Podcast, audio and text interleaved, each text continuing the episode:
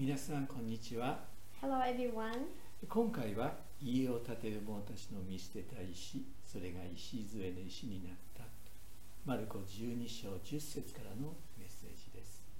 Today's message is from Mark 12:10. The stone the builders rejected has become the cornerstone. 群衆に熱狂的に迎えられてイエスはエルサレムに入場することとなります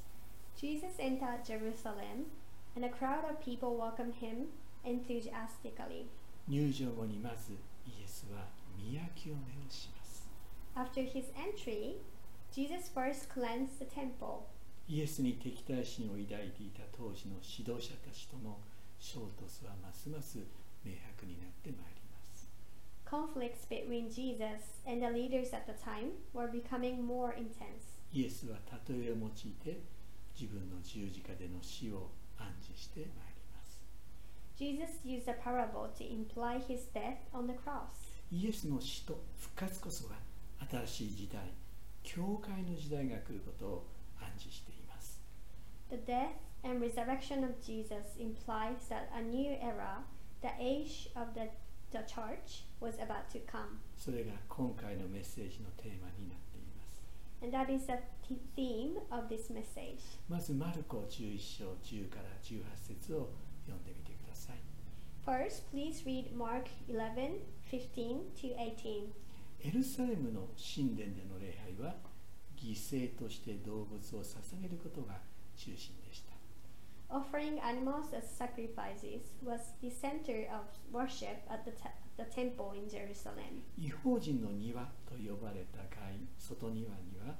生贄用の動物が売られ神殿税や献金を納めるための両替人の代も多く置かれていたようです In the outer garden, uh, which was called the Gentile courts, animals for sacrifice were sold, and there seemed to be a lot of money changers stand to pay temple taxes and donations. イエスは宮に入り宮の中で売り買いしている人々を追い出し始め両替人の代や鳩を売る者たちの腰掛けを倒し宮を通り抜けて金を運ぶことを誰にもお許しにならなかった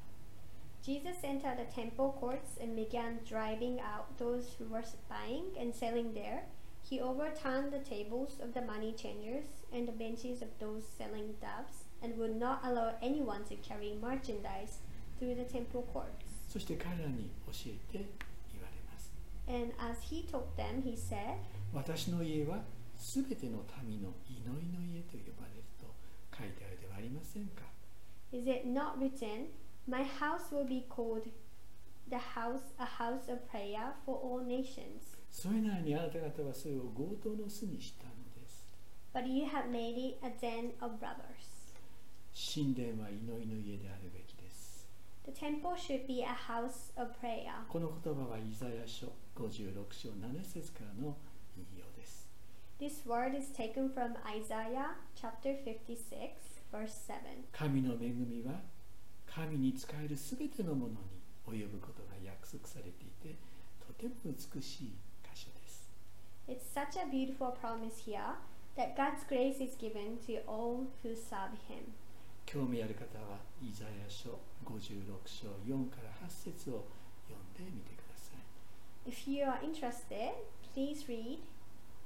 Isaiah 56, 4 to 8. しかし現実には違法人の庭では商売人があふれ神殿の一部が人々から不不当な利益を得る場所になってしまったことは問題です However, the problem is that in Gentile courts, there were a lot of people doing business unfairly, and part of the temple has become a place full of unfair profit. イエスの宮清めはユダヤ人だユダヤ人だけではなく違法人たちも含めて礼拝をするためにその本来の目的の回復を求めた行為であることを覚えていきたいと思います We would like to remember that Jesus' cleansing of the temple was an act of the restoration of its original purpose so that not only Jews but also Gentiles can worship true God. 次に当時の指導者たちがイエスに何の権威によってこれらのことをしておられるのですか誰があなた方に誰があなたにこれらのことをする権威を授けたのですかとの問いかけが起こってまいります After this, the chief priests, the teachers of the law, and the elders came to Jesus and asked, By what authority are you doing these things, and who gave you authority to do this? マルコ11章27から33節を読んでみてください Please read Mark 11 27 to 33. これらのこととは宮清めの出来事を直接的には指しています These things directly refer to the cleansing of the temple. 祭司長立法学者長老たちとは当時の国会議員サンヘドリンの構成メンバーですがそのような当時の指導指導者たちにイエスは反対に質問をします The chief priest, the teachers of the law, and the elders were members of Sanhedrin, Congress at that time. But Jesus replied to these leaders by asking this question ヨハネのバプテスマは天から来たのですか人から出たのですか答えなさいと John's baptism, was it from heaven or of human origin? Tell me. 聖書を続けて読んでみましょう Let's read the rest 彼らの答えは実に人間的です and see their response. すると彼らはこう言いながら互いに論じ合ったもし天からといえばそれならなぜ彼を信じなかったというだろう They discussed it among themselves and said, If we say from heaven, he will ask, then why didn't you believe him? だからといって人からといって良いだろうか But if we say of human origin, というのは人々が皆ヨハネは確かに預言者だと思っていたから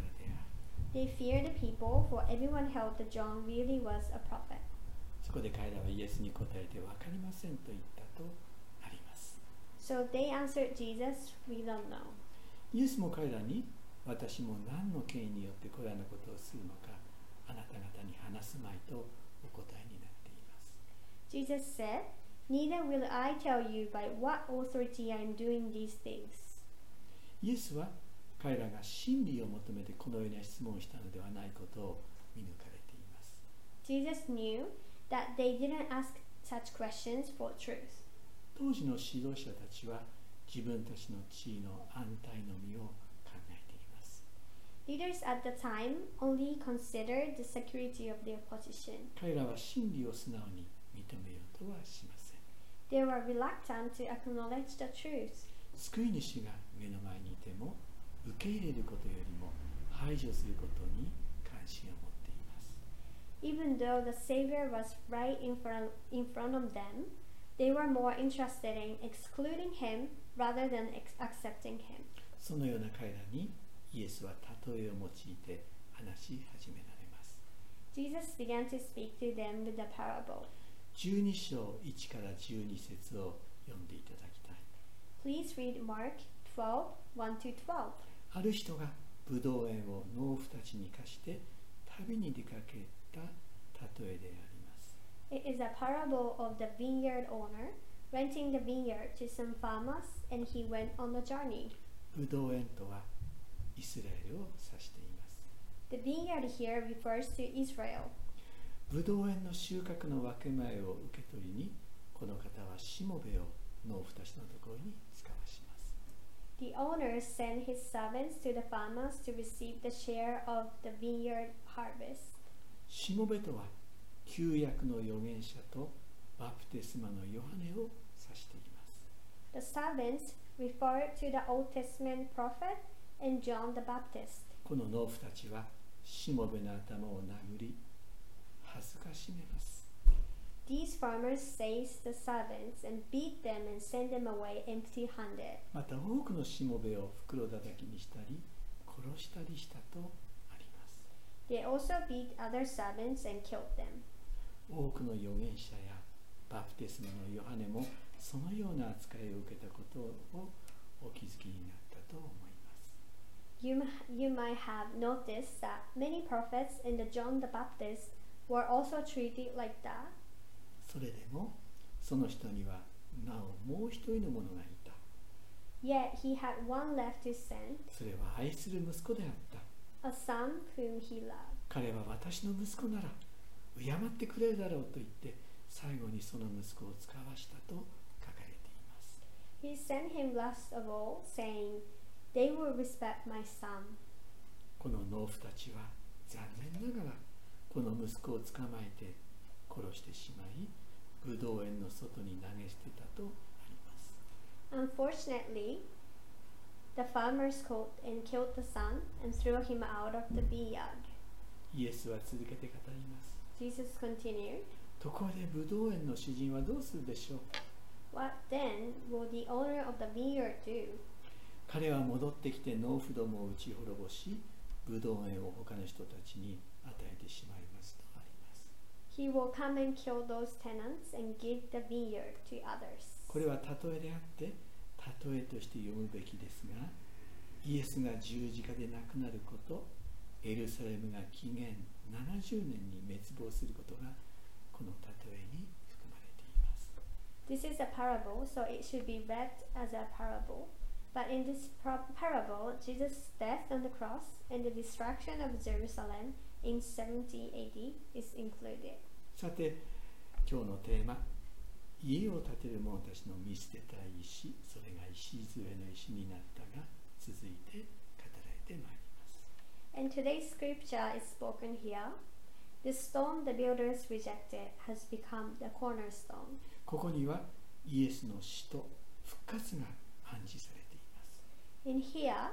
the death and resurrection of Jesus is indicated. この聖句は詩編118編22、23節の言葉の引用です。